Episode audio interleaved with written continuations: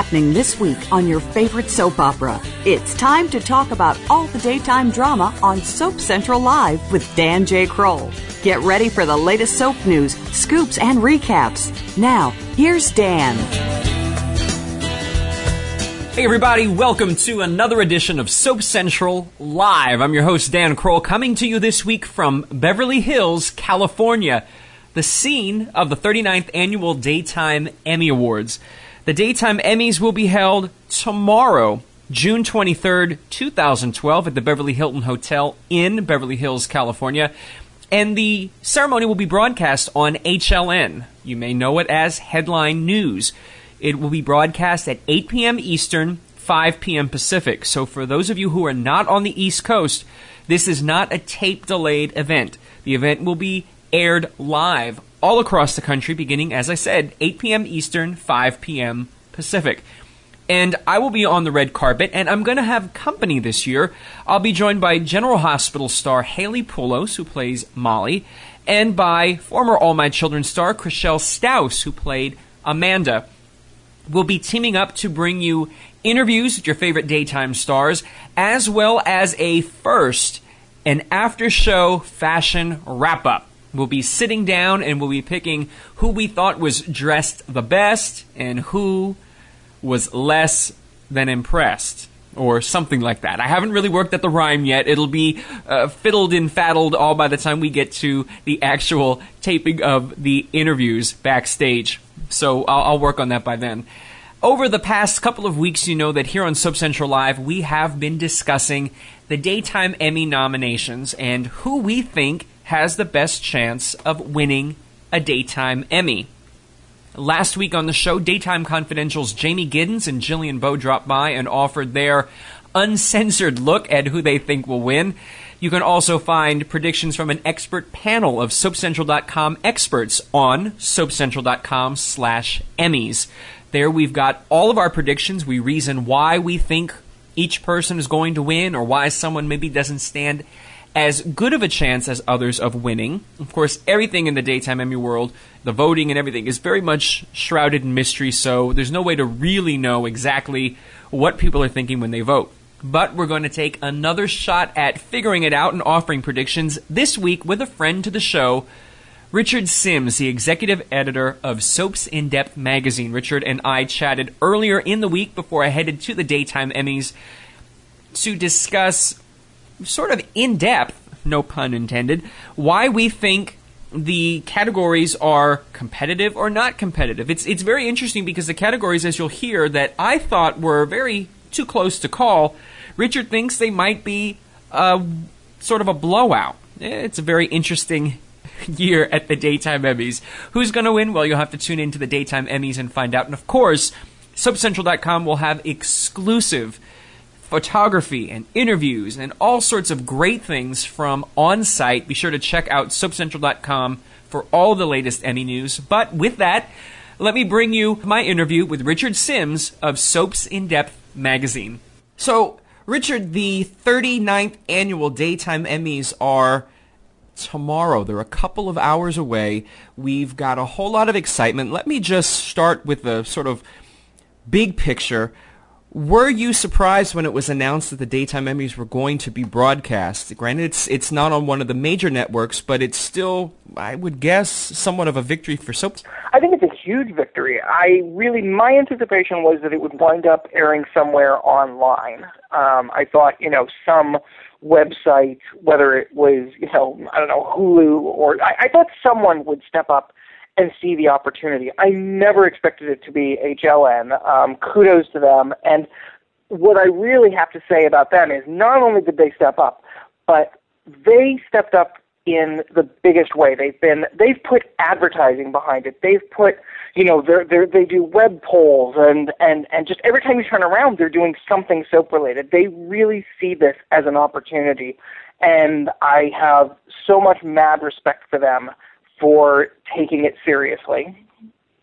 Do you think that their efforts, I mean, like you said, they're on Twitter, they're posting stuff like crazy and features and polls and pick the 10 outrageous moments in daytime history. Do you think that they're going to be rewarded for this, or do you really think that this is something that soap fans just don't want to tune in for anymore? Well, I think that's a. I, I think there's two parts to that question. Um, I think it will prove rewarding for them because remember we're talking about HLN. They have a much lower expectation than would a CBS or an NBC or an ABC. You know, as a cable network and and as you know, they're not even necessarily one of the big cable networks. They're like a middling cable network. So for them, if they can get much lower ratings and still be incredibly pleased because it will be people tuning into their network. It'll be people who will be grateful to their network, and we know that soap fans are very, you know, they're very loyal and they're very grateful to the people who do well by them. Ask anybody at Hoover, and I think that they'll also be they'll be able to you know there's going to be a lot of advertising during these these two hours, and that means they'll be able to pimp their shows and pimp their lineups and pimp their affiliates. So yeah, I think this is going to be a major win for them. Well, I think when you're talking about the win factor, it goes back to what I was saying earlier. It's such a win for soap fans because there was such a level of just dejection, thinking that there was not going to be anywhere where these awards would be broadcast. I, mean, I jokingly offered to have them in my living room, anything to sort of get these the daytime Emmys on the air, and you know, then it was it was really really bleak. There was supposed to be an announcement that they were going to be airing somewhere, and then it was taken away, and then fortunately HLN came back again and saved the day, and now they're on the air. So now that we've got an awards show, the next thing to talk about, of course, is the awards. There was a flap about the younger actor and younger actress at one point. They were going to maybe pull it from the broadcast. That blows my mind. That's crazy. Yeah, I, I never really understood understood that. It, it didn't make any sense to me. I mean, for one thing, even just look at it from the most crass point of view and the what's the demographic that everyone cares about it's the young demographic so if you're going to pull something why would you pull you know the the the, the category that is featured and aimed at that demographic it makes it made absolutely no sense and i was really glad this I, and you know the fact that they kind of very quickly course corrected, that again sent, made me really positive about this. Um, I think what will be interesting to see is, let's face it, the last two award ceremonies we got, you know, which were really more tributes to Vegas than they were award ceremonies, mm-hmm. didn't particularly fit well with bands. And and you know, I don't like this way of thinking, but I heard a lot of it. I would rather it just not be on the air. Was the way a lot of fans looked at it. I, you know, I will never take that point of view. I don't believe in boycotts. I it drives me crazy when someone says, "Oh, if they're going to keep putting One Life to Livers on GH, they should just take it off the air." You know, whatever. That no, no, no, no. That's not the way you you express it. But so I think there's a little bit of pressure on HLN to um, sort of make sure that the show they put on is worthy of the fan support that I think they're going to get. Well, taking another opinion on that too is for me looking at the Emmy rules, I think that the younger actor and younger actress categories are actually some of the closest. So to take that out really could get rid of some of the suspense. I think for the most part, with maybe one exception, any of the eight nominees for younger actor, younger actress could win. I would actually no, I would not agree with that. I was going to really? say I actually agree. When I was looking at the when I was looking at the male actors, I said yes, I would agree. And then I looked at the female actors and said no, no, I'm not going to. No, I can't agree with that. really? See, I'm the other way. I figure three of the four uh, nominees for younger actor, Eddie Alderson, Chandler Massey, and Chad Duell. I think that they are close for me. I agree. I think any one of those three. I don't know about Nathan Parsons' reel. It was sort of generic. It sort of yeah, it kind of confused me a little bit. There was a whole lot going on. Now I'm looking, and we'll talk about this in a minute about why people vote the way they do when it comes to the Emmys.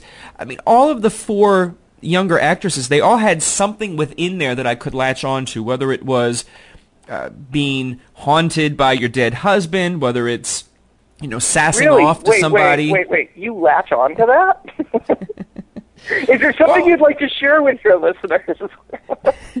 well, you know, I, I, guess maybe it's every time I heard someone saying Daniel Goddard. I hear Daniel. I think, oh, maybe that's a silent hello to me.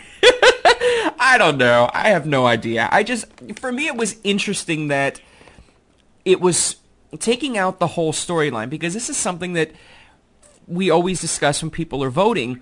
Why do people vote the way they do? And for me, it's really hard to, I hate to say the, the phrase and the cliche, but to unring a bell. It's really hard to judge strictly on 20 minutes or however long it is of, of material in a reel when you know what the entire storyline was. But in doing that, you know, I watched that. I watched uh, Molly Burnett, who didn't do comedy this route. She did. Uh, she went very much drama this time around for her her nominee. She was sassing off. She was, oops, maybe I could be pregnant thing. You have Jacqueline MacInnes Wood, who had a, a soap opera meltdown. She trashed her own place, which my question too, and I'll get to is why do people always trash their own apartment when something goes wrong? Go to somebody else's house. I know. Break my their my stuff. plan is if somebody kicks me off, I'm going to your house. Yeah, I'm like, you've made me so mad. I'm gonna smash my Ming vase. Okay, well that was stupid. Uh, and then you have Shelley Hennig, which she was a little crazy. Her character was a little crazy with the "Please don't leave me," uh, which is good soapy moments. So I mean, when you're looking for that, there was at least a moment in all four of those. Whether or not you like the quality is what we're going to hear now, because apparently you disagree. Yeah, I really. Uh, Shelley Hennig to me, let's put it this way: it was probably some of the strongest material that she had. But I don't think I think that that same material in that that same reel given to another actress may have been better for me. I just, I, I just, you know, I don't, I don't like to say negative things about actors and actresses. I think they go out there and they do their best, and, and but I think some people's best is better than others, and I don't think that hers measures up. Um, I just, I just didn't.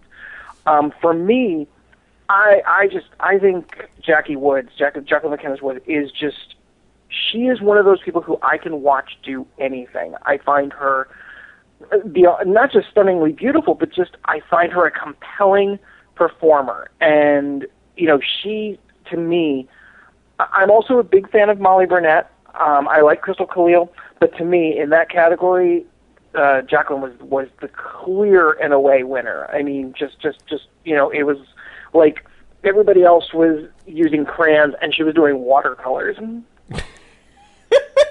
Okay, well, since I, I didn't let you answer for the younger actor, who do you pick in younger actor? You know, I have I had a real problem with that because, and I do think this is the problem that people like you and I have is that it's it is really hard to look at, you know, just the snippets that they're giving you, um, because like I looked on that list and my first reaction is Chandler Massey. Chandler Massey did awesome, incredible work, but it was a body of work. It wasn't necessarily like that wasn't particularly my the most amazing episode. It was good.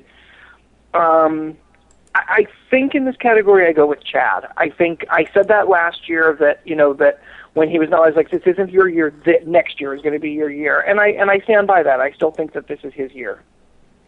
One of the things that I think really helps Eddie Alderson in his clip is that he had pretty much the be all and end all of anybody on One Life to Live. There was Robert S. Woods, nominated, was in there, good stuff. Hillary B. Smith was in it, Emmy winner, good stuff. Jerry Verdorn, he's amazing, could watch him do a lot of stuff. You had uh, John Wesley Shipp, Cuckoo, uh, the uh, the character, not necessarily him. Uh, But so I mean, there was there was a, to a who's who. But to me, the problem with that is you too often find yourself focusing on the other actors in the scene. I've seen it happen time and time again where are these scenes fantastic? Are they compelling? Yes. But if you get to the end of the reel and you're like, I forgot who was I supposed to be watching in those scenes because there's so many good people in it, that can be a real distraction. So, well, then, how do people vote? I mean, I know that again, we're never going to get an answer to that, but you know, do you watch and do you go by the clip that you're most entertained by?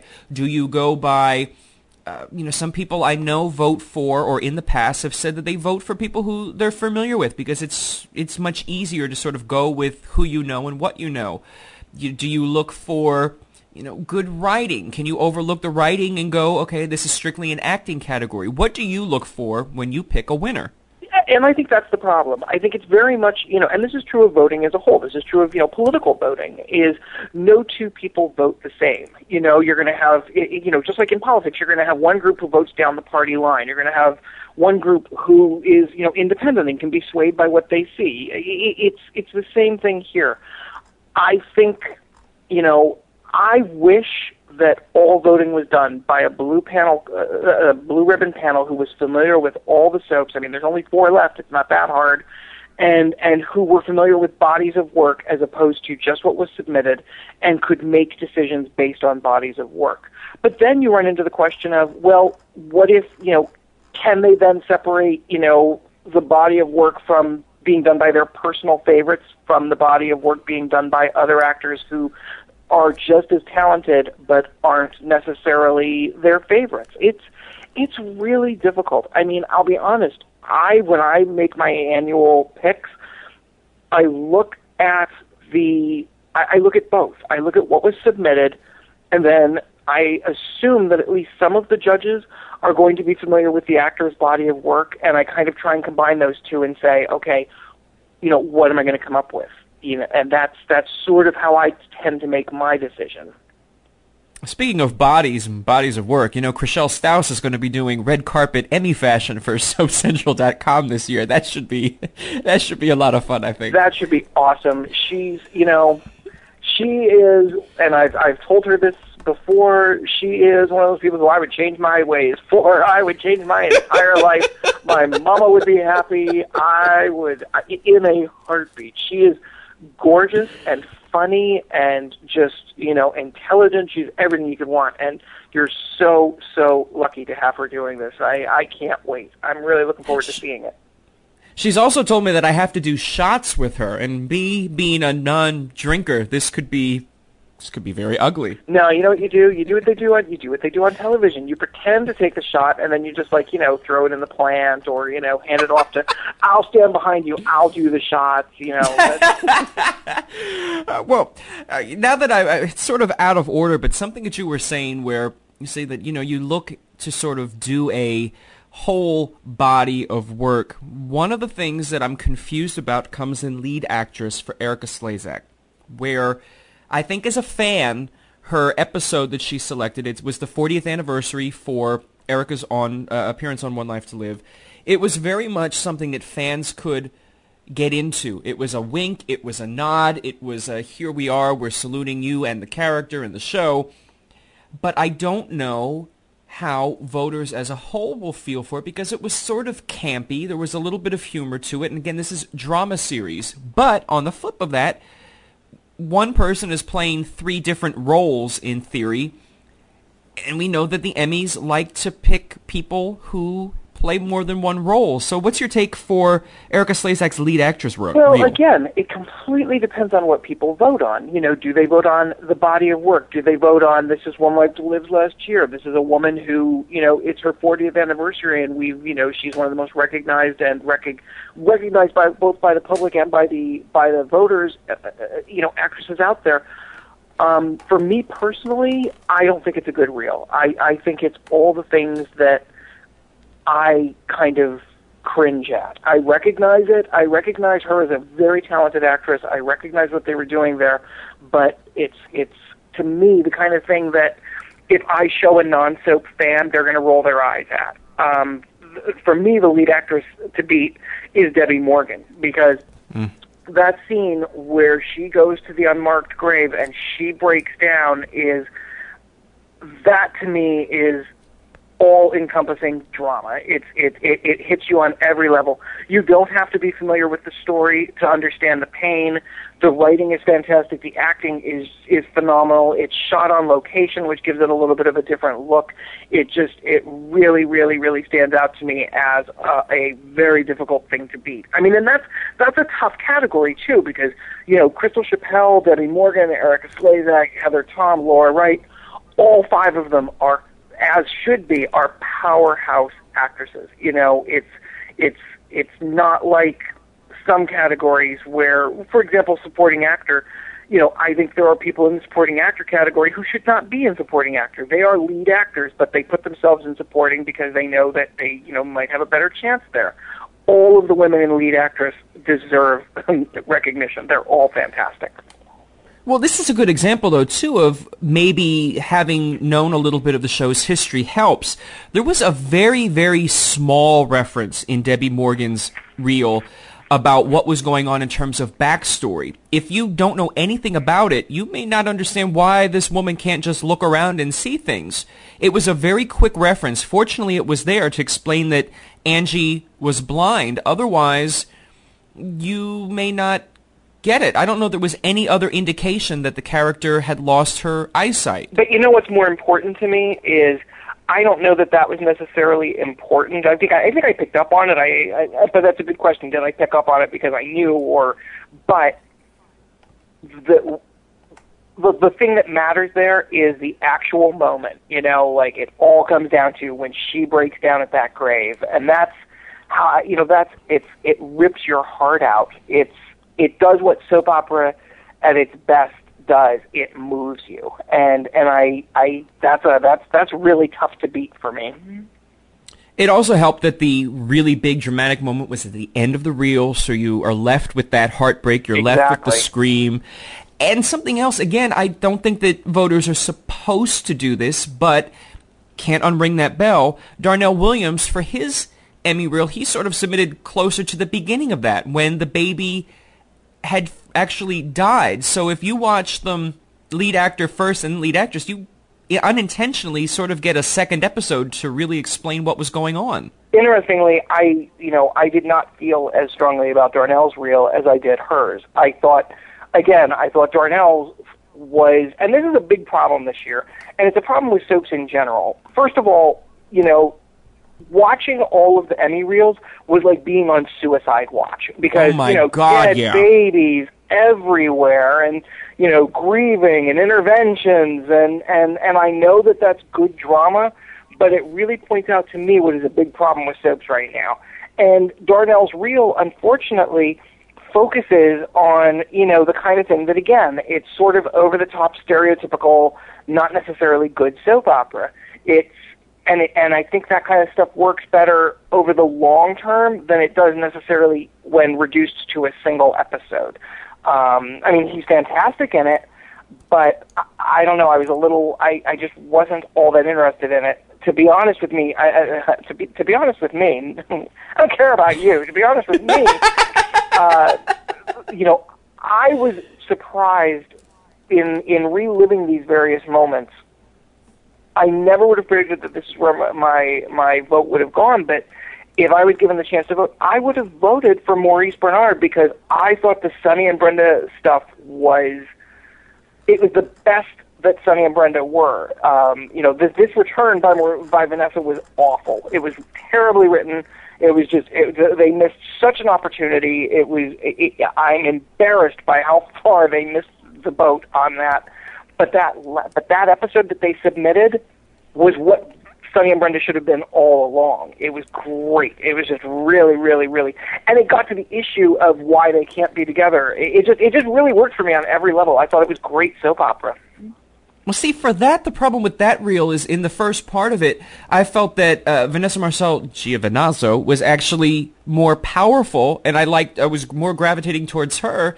And then I wonder, well, if you're a lead actor, should you be playing second fiddle or should anybody else be upstaging you? So th- that kind of weighed against me for him. Yeah, I I do understand that. I do understand that. Um, but to me, I think there are certain actors who are almost as good reactors as they are actors, and Maurice has always been that way for me. I find even when Maurice doesn't have a lot of dialogue, I feel like I can see what's going on behind his eyes. I just think he's I hmm. think he's so intense and he's always so in the moment. And so for me, and I understand completely what you're saying. I I because I had that same problem when I was saying with Eddie Alderson. But but it didn't happen here for me. I was so into that scene and watching these two actors who I and again I'm bringing my own personal stuff to it because I know how much these two love working together. I love watching them sort of do the business of acting together. So again, I'm bringing in my own stuff there. So is that your pick for the category, Maurice Benard? Yeah, you know who I wish I could say it was John McCook, because I loved I loved those scenes. I loved the I did scenes. too. Um, uh, the scenes with this, the scenes they submitted were um, Eric and Stephanie talking about how um, it was a really painfully honest conversation about how you know his needs weren't being met because she had gone through this cancer and and they weren't as intimate as he wanted. It was it was like scenes from a marriage, and it was powerful and it was intimate and it was wonderful. But I just for some reason I don't think it's going to win. I think it's not maybe it's not showboaty enough, but it, that's where I would personally love to see it go because I thought I thought both John McCook and Susan Flannery did some spectacularly honest work there, and I don't think we see enough of that on soaps. So whereas we'll talk about it in a second, with me being the only person in the free world who doesn't think Jonathan Jackson will win supporting actor, you seem to be the only person in the free world who doesn't think Tony Geary is going to win lead actor. Um, see again. No ums. uh, well, that is that is a really tough category. I think I think lead actor is the hardest category. Um, Really? Yeah, I really do. Just because there are there are, you know, Bob Wood, same thing. He's his scenes are fantastic. It's really good drama. It's good. It's a good script. Um, yeah, I could see Tony winning. I, I I can't actually pick a winner in that category. I'm I'm glad that I don't have to. If I was voting, I would probably. Ah, see, I said I would vote for Maurice. Then I said I would vote for John. Now I'm saying I would vote four times in that category. Are you a flip flopper? I am. Call me Romney. you know, don't call me maybe. Call me Romney. well, let's make it easier for you. If that's the hardest category to pick, supporting actor. You had sort of alluded to the fact before that someone, sh- or maybe more than one someone, shouldn't have submitted themselves in supporting. They should have been more of lead. I don't think Jonathan Jackson is. I'm sorry. In this day and age, Jonathan Jackson is not a supporting actor. He's just not. Um, uh, and I think, based on who he is, what what he what he does, and the reel that he submitted, I have no doubt that he's going to win this category. Um, I mean, and and I should say, it's not necessarily there are there are very good actors in this category. Um, some, you know, I'm I'm actually glad to see that Sean Blakemore got a nomination. I'm a really big fan of his, but I don't think he can possibly win. Um, I I I like Matthew Ashford. I didn't particularly love the stuff that he submitted. Um, Spinelli, that's a really hard reel. It's great if you're a GH fan. It's great if you know the scene, but if you but if you are, as you're supposed to, be voting only on that submitted episode, I don't know that you walk away from it really kind of not scratching your head. So that seems like, and, and, Jason, and, and Jason Thompson is wonderful. It's a very nice reel, but it's not. I don't think it's compelling enough. Not compared to Jonathan Jackson. I think he walks away the winner. Who do you think wins? I'm torn. I'm actually torn between Sean Blakemore and Matt Ashford. Really? I am, and you know, here's the reason why. And and I know that this is again, this is not the way you're supposed to vote and judge when you're watching it. I thought that Jonathan Jackson's Emmy reel from last year, the one that he won for, was so far and above one of the best things that I've seen in a long time Sure. that I think maybe unfairly I'm measuring him against that particular episode, which I admit you're not supposed to do. Um, you know, so that's sort of what I'm putting in there. Wasn't wasn't the Matt but wasn't wasn't last year? Didn't he submit the confrontation with Liz and Nicholas?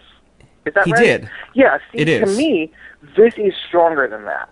That Really? was that because that was was he was he phenomenal in it? Yes, but it was so over the top, and it was the the dialogue was even too much. It it it, it, it I mean, I know we're not basing it on on the writing, but it was it, it just it screamed at me and i feel like this year the reel is much subtler and and much more controlled and i think i don't know for me it really really worked So the thing for me with the two that I mentioned for Ashford and Blakemore, or Ashford and Simpson, their reels were solid as a rock. For Sean's, it was it was actually sort of strange when I was watching the clip. I almost felt as though I wasn't watching a soap opera. It seemed as though I was watching something like a, a, somebody's home movie where people were just discussing. I really didn't get acting out of it, it not in in the bad way, but in, in a good way where I'm like, okay, this is extremely real. I'm really buying this. I'm sort of moved by it. It's not over the top. There's not a lot of mm-hmm. of craziness, but it touched on something that we don't really hear about on any of the soaps. They talked about veterans. They talked about people who've served in the service then we had the same thing for too. a day. With with well, uh, yes, it was for a day, but that's all we're judging on. We're only supposedly judging on one day. The same thing for Matt Ashford is you know, it very much very topical in the news where we have people who are coming back from war zones, whether they have been in our in the armed forces or whether they've been uh, journalists or people who are going on humanitarian issues and, and measures, and things happen to them and they're not the same. And I thought it was very current and it's also something that we don't really see on soaps a lot except when you know the evil twin captures somebody and throws them in a mine shaft and then they have traumatic issues or you know we revisit stuff that took place 30 years ago before the character ever made it to the show and we're supposed to understand and feel emotions for things that are happening.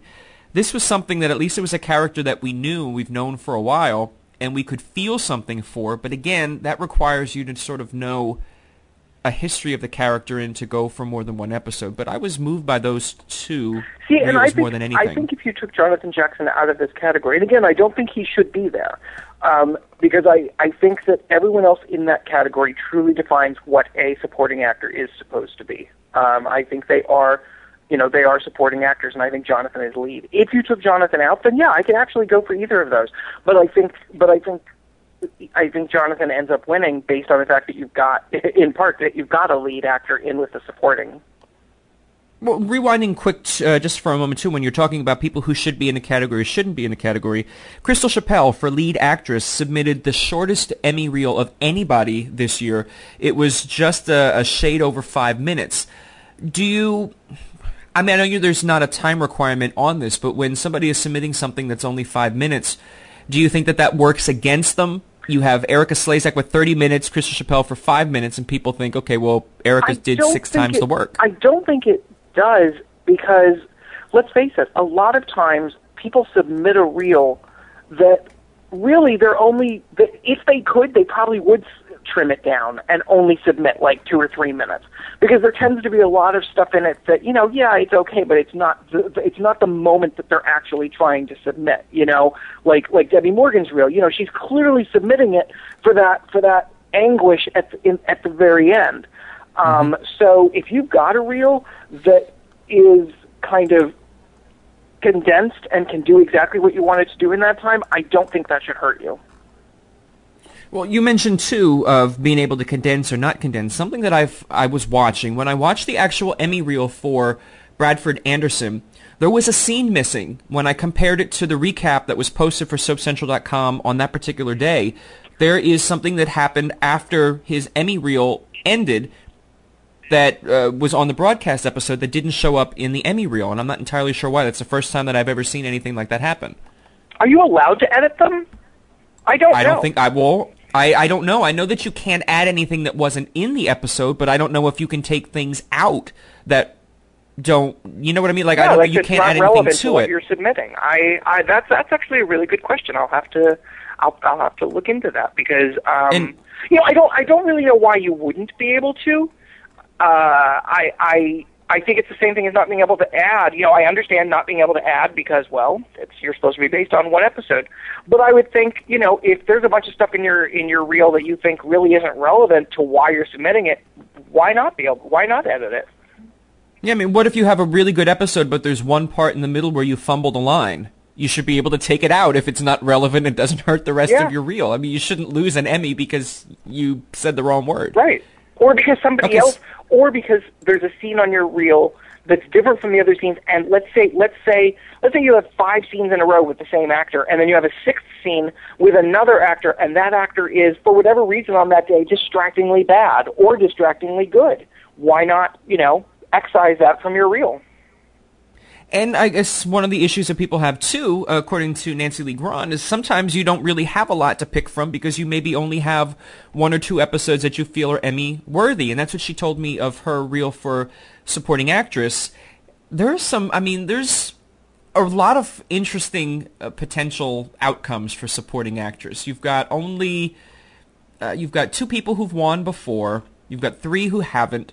There's, so I mean, the odds are potentially in favor of somebody God, winning for the first so much time. research. You're so smart. Well, younger actor and younger actor. younger actor, younger actress. Nobody in that category has won before, so we're going to have two first-time winners. I think the lead actor and lead actress, with the exception of uh, John McCook, I know hasn't won before. I think everybody else has won in the leads, and then you have in supporting actor, Bradford hasn't won, Matt Ashford first nomination, he hasn't won, Sean Blakemore first nomination, he hasn't won, Thompson, Jason Thompson's never won, Jonathan Jackson of course has won a bunch. So I mean, you have a lot of potential for first-time winners this year. Do we think that's going to happen in supporting actress? Will we have a first-time winner? Um, uh, I'm going to say no. I think we're going to have a repeat winner. So Um, that leaves it to either Genie Francis or Nancy Lee Grahn. Yeah. It's- I'm guessing Genie I- Francis you're picking. No, I actually would pick Nancy. I think I I I love Genie, but I do not particularly love her in this role, and I don't know that this. I think this reel, like the character of Genevieve, is a little bit schizophrenic. You know, it goes from her being snarky to her being all you know mushy with Jack. And by the way, I want to point something out about her reel. Um, one of Okay. the one of the scenes in her reel ha, is her talking about how Colin was her only lover. Yes. I suspect, you mark my words, within the next year, they're going to completely forget that that scene was in any episode, and they're going to reveal that Tucker and her have a history. You wait and see, and they're going to reveal because I, I strongly suspect that Tucker is going to turn out to be uh, Kane's father. And you wait, they're just going to completely forgot that not only is this in an episode, but it's in an episode they actually submitted for an Emmy. I suspect that neither you nor I will let them forget that, or a bunch of fans, you know, if that actually happens. About, I want to talk for a second about, if I may, about um, the category that, that really doesn't get a lot of attention. I'm interested to see what you think um, of the outstanding directing, because I'm a fan of directing. I'm a really big fan of directing, and so I think this is a shoe in. I think there's only one potential winner. I agree. I wonder if we think the same thing. Does it start with a G and end with a hospital? No, no, it does not. Really? No. Oh, come on. I thought How- I thought the intervention. Um, I kind of thought it looked cheap. I thought all those screens and everything. I I thought it looked showy and cheap. I did not think I did not think it was particularly stand out at all. To tell you the truth. So you, I'm trying to think what's left. The Young and the Restless. Yeah, I thought that particular episode was very stylish, very well directed. Very. I'm not saying it was a good episode. I don't think that episode will win in the other categories that it's submitted in, but I think directing wise, I thought it was gorgeous. I thought it was it just really had a lot of visual elements that captured my attention. Now watch, you know what'll really happen? They'll go with B&B, and you know why they'll go with B&B? Because they put people Because on a it was bus. remote. Because they put people on a bus. oh, look, we're on a bus. That's, that's directing. Oh gosh. It- well, I mean, yeah, it is the only one that had a remote, so I mean, maybe that that puts in its benefit. The thing that I liked about General Hospital, though, is I thought that they had really good transitions from seeing Luke in the middle of the circle, and then the camera angle shifts, and all of a sudden it's a, a different set in terms of you know there's different things set up there, different people, different angles, and they did that really well, where it wasn't jarring, it wasn't jostling of the camera, it was very fluid. And for me, looking in terms of directing, again, you know, you never know what people actually look for when they vote. I thought that that was extremely well done. I thought it was extremely well thought out, and taking out you know maybe the, the the story itself since I guess that's not supposed to count. I thought that strictly watching it with the mute button, it appealed to me. yeah, I, you know, I can see that. I'll also say that I think both outstanding drama and outstanding writer uh, uh, writing. I was really incredibly disappointed not to see B&B in those categories, and not for the reason that they've appeared in the last couple of years and that they've won the last couple of years, which you know for the for the silly social issue stories. I was really disappointed because I think in both drama and writing that B&B is whether it's nominated or not, is the best. Um, I think when that show is on a roll, the dialogue on that show cannot be beat by anyone. And I think when and and I think that that show does what, and I praise them for this constantly because no other current daytime drama does it. They can make you swoon. And to me, it's called outstanding drama, but it's you know it's basically outstanding soap opera. And to me, soap operas are supposed to be swoon worthy. I don't care if you're switching dead babies. I don't care if you're blowing people up. B&B does what it's supposed to do. It it entertains, it moves at a great pace, has great dialogue, and makes not a week goes by that there's not somebody having romance, you know, kissing or making love or you know whatever, or if if it's this last couple of weeks wandering through an olive field, but but it, it does. It just it's it's. I think it is. I think it is literally the definition of classic soap opera, and we don't get a lot of that. So I'm really sad to see them not in either category, and I'm sure it's because they submitted. You know, they always tend to go for the social issue stuff, which is not what they really are about. You know, the Beverly story that got that they, I'm sure, submitted for everything under the sun you know, Beverly's not even on anymore. you know, what, what happened to Beverly? She vanished, uh, like all of their social issue stories. She's in the hills, Beverly Hills. Oh, oh. Uh, so your swoon-worthy idea of giving them an Emmy was to reward them for the psychedelic berries. Yes. yes. I liked the Boink berries. I oh. liked that story. I thought it was it was fun and it was different and it played with our, you know, with the perception of, you know, did this really happen or didn't it? And I, I thought that was, I thought that was a really, really, really fun story. And you know, I, I again, I think, I think they they do things that other shows no longer remember how to do. Well, something that the shows have done this year in the Outstanding Drama Series category that I was sort of taken aback by is personal favoritism aside for All My Children. The other three soaps that were nominated, I felt like one of their two episodes was much stronger than the other and that you know the other episode was sort of okay this wasn't the best one to submit i felt that way for days i felt that way for general hospital i felt that way for the young and the restless i don't know why the uh, the death of jake storyline on general hospital that one particular episode i don't know why it didn't move me the second time watching it as it did when I watched it live. I guess maybe I'm still going back to the whole BJ storyline where that was the best. Uh, well, not that there is such a thing. It was the most well done storyline that involved the death of a child on a soap. And I think that anything that's ever been done past that time has paled in comparison and has sort of been offensive to the original memory. Well, so I, I didn't. Wasn't. I, I also think that we're at a point as you know, and and, and I mean we as viewers are at a point where we just want to throw up our hands and say, stop killing babies. You know, like that is not entertaining. It's, you know, this is a medium aimed at women, and I don't understand why at some point they, they got it in their head that it's entertaining for women or anybody else to watch children being killed, to watch baby swaps where one of the babies dies, to watch women endlessly reliving every mother's worst nightmare. That's that yeah, really. I don't understand it. So I'm gonna just cut to the chase and ask you: of the four shows nominated for Outstanding Drama Series, which of the four do you think stands the least chance of winning?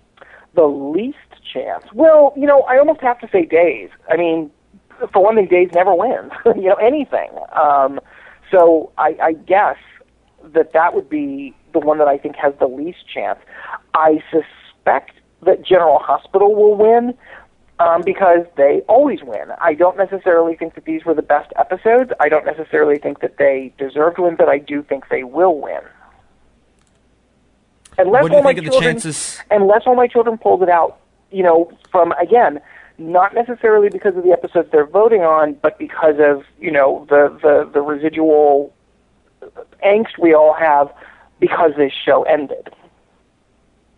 I think it also worked in their favor that they were the only soap that submitted two consecutive episodes. Oh, well, that were that made the final cut. I suspect that The Bold and the Beautiful may have submitted two consecutive episodes, but I think that that works in its favor too because at least there's a cohesiveness from the time that you're watching it until you get to the end. You sort of get a little wrap up. You sort of get to follow along. It didn't necessarily cover any major story until the end, but for folks who are voting in terms of maybe not being completely familiar with All My Children. You have a mystery that it ended with, which fans didn't like, But if you're not familiar with the show, you may be hoping that there's another scene coming up where you find out who gets shot.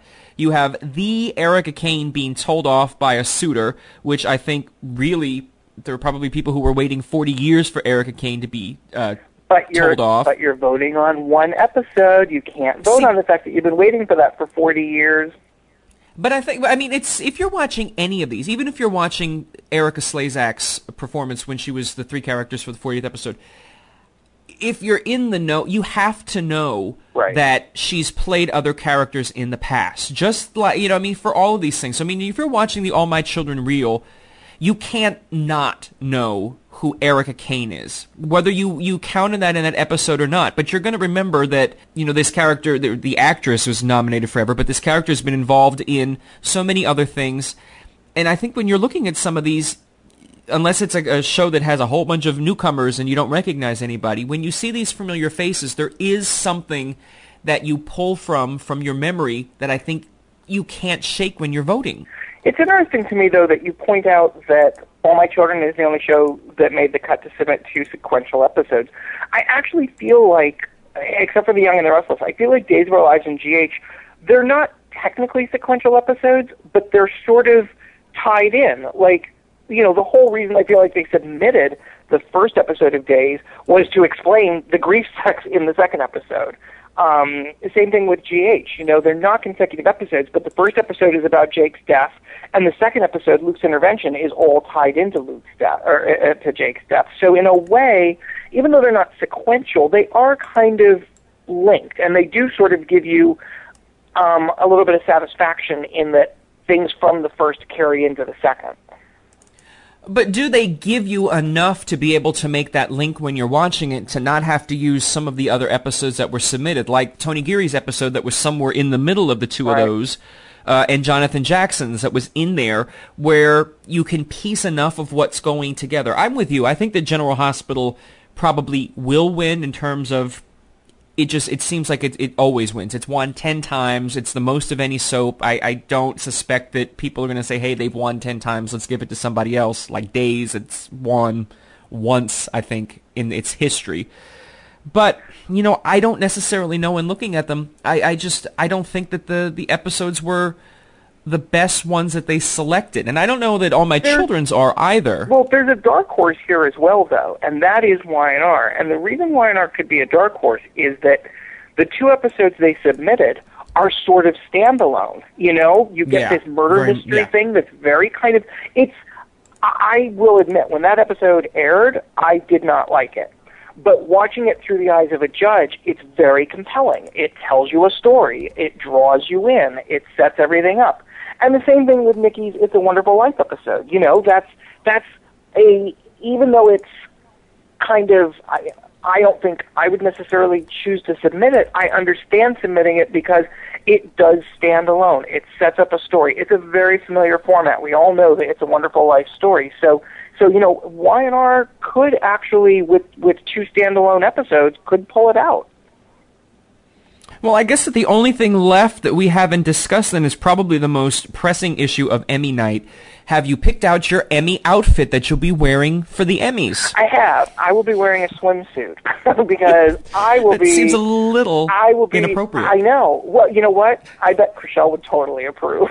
you know, I bet she would. Send a picture. We'll actually, get her comments. Actually, she would approve of her in a swimsuit. No one's going to approve of me in a swimsuit. And trust me, if I have anything to say about it, there will be no pictures of me. But no, I unfortunately this year, re- be- because of my vacation scheduling, I scheduled it so far in advance that that happened to be.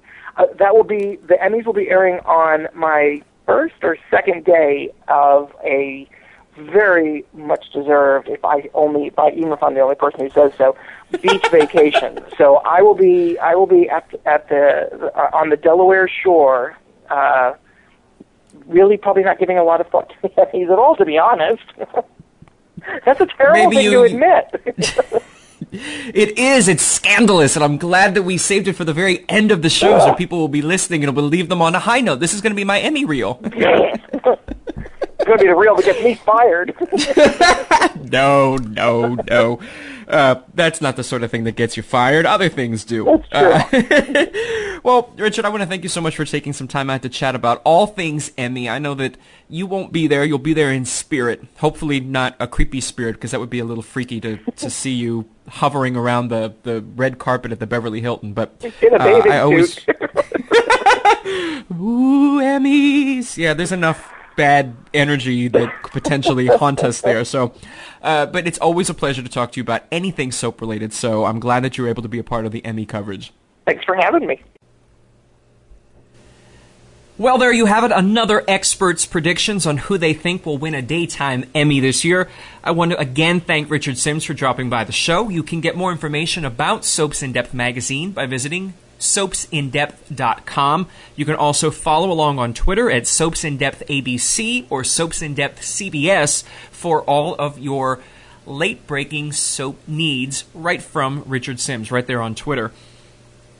For those of you out there who can't get enough daytime Emmy information, you can get more predictions and everything Emmy related in our special expanded daytime Emmy section of SoapCentral.com by visiting SoapCentral.com slash Emmys. There, in addition to getting our expert predictions and finding out who was nominated for an Emmy this year, and of course, once the ceremony ends, seeing our exclusive interviews and photographs, you'll also be able to check out coverage of every previous Daytime Emmy ceremony. That's right, 39 years of Daytime Emmy coverage on SoapCentral.com.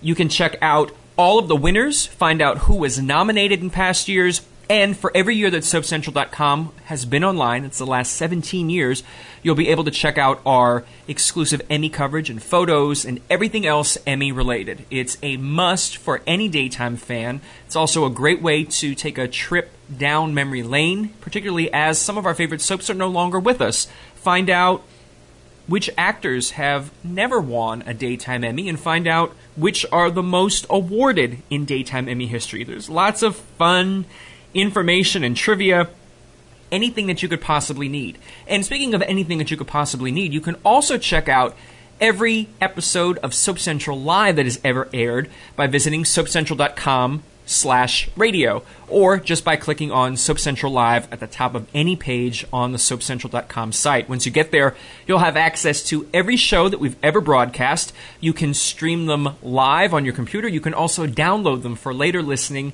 on any device that you can listen to music on. So that can be your phone, an MP3 player, a tablet computer, anywhere that you can listen to music, you can listen to Soap Central Live. So I hope that you'll go there and check out more than 120 episodes with your favorite stars. We're talking about your favorite soaps. We've had calls from amazing soap fans. And of course, I want to thank all of you for listening. We wouldn't be able to do this show if it weren't for your continued support. We're going to be back next week with All My Children veteran Jill Larson, who played Opal. She also, of course, popped up on some other soaps. We'll be talking about that as well, as well as a daytime Emmy wrap up. Find out what we saw behind the scenes, find out who we talked to. Should be a lot of fun. I hope that you'll join me next week. It's every Friday, 6 p.m. Eastern, 3 p.m. Pacific, for the continuing saga of Soap Central Live.